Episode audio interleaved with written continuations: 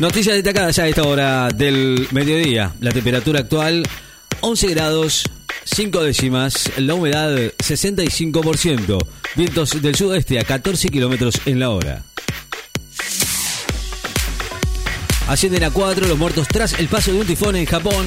El tifón Nanmandol provocó al menos 4 muertos y más de 100 heridos en su paso por Japón, informó hoy un portavoz del gobierno.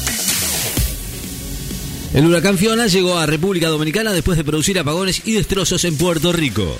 Una persona muere de hambre en el mundo cada cuatro segundos, denuncia la ONG.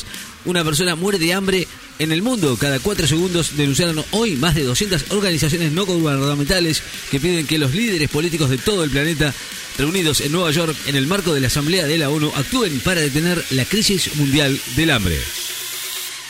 Estados Unidos podría enviar aviones F-16 a Ucrania dentro de tres años, según el jefe militar.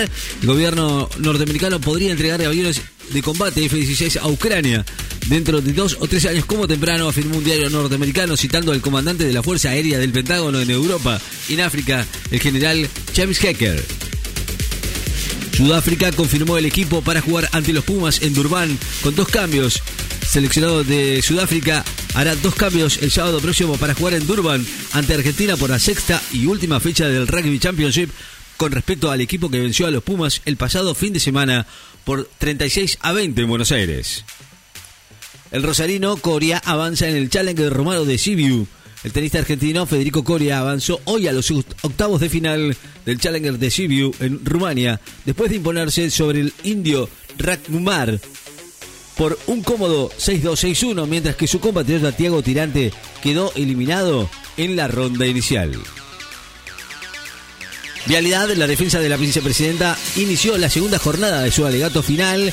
El abogado defensor de Cristina Fernández de Kirchner en la causa Vialidad, Carlos Beraldi, inició esta mañana la segunda jornada de su alegato final en el juicio ante el Tribunal Oral Federal 2 y reiteró que la acusación quedó totalmente desvirtuada con la prueba presentada en el debate oral.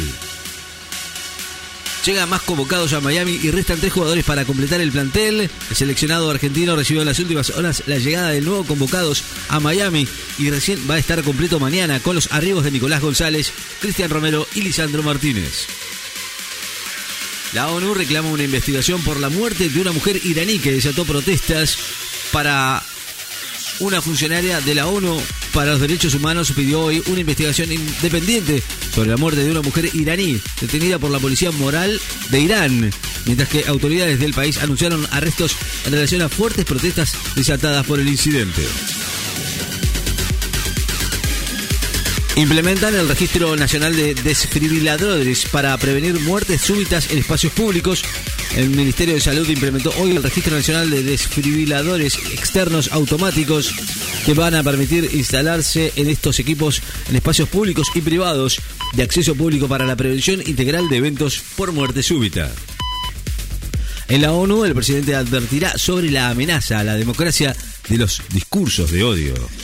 El presidente Alberto Fernández va a advertir hoy sobre la amenaza a las democracias del mundo que suponen el advenimiento de grupos de ultraderecha y los discursos de odio cuando pronuncie por la tarde el discurso en la 77 Asamblea General de la ONU que se celebra en Nueva York. Alerta roja por lluvias fuertes en el Golfo de San Jorge en Chubut. El talilense del Potro admite que su prioridad sigue siendo la calidad de vida y no el tenis. Juan Martín del Potro, próximo a cumplir 34 años, admitió que su prioridad es la calidad de vida y no el tenis, y comentó que la lucha a diario para superar la lesión de la rodilla que lo tiene a mal traer y que precipitó su salida del circuito. Argentina no va a llevar a ningún futbolista del medio local al Mundial por primera vez, sino a Armani.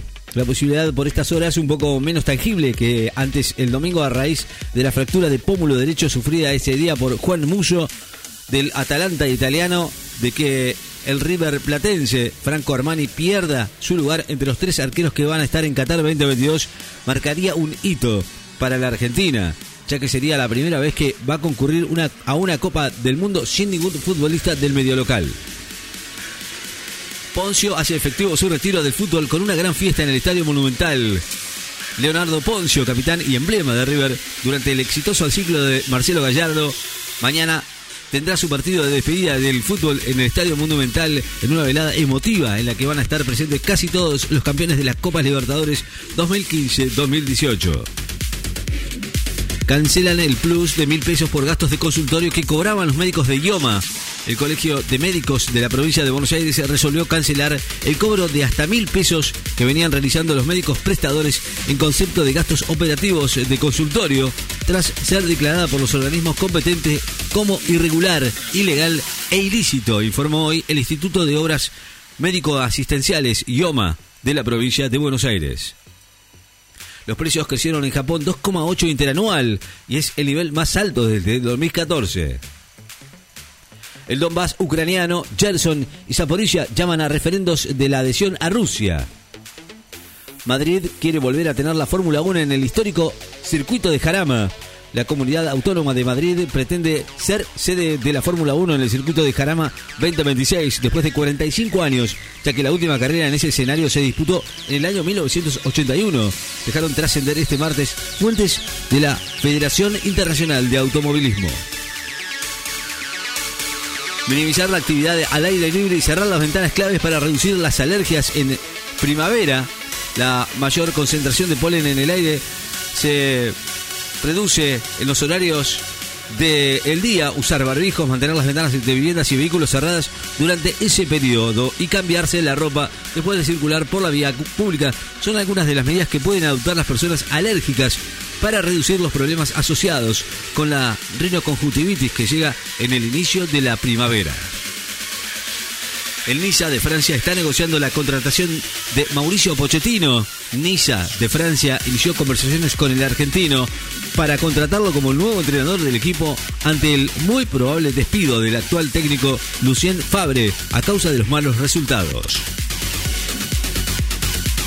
La temperatura actual en la ciudad de Necochea, 11 grados 5 décimas. La humedad, 60%. Vientos del sudoeste a 14 kilómetros en la hora.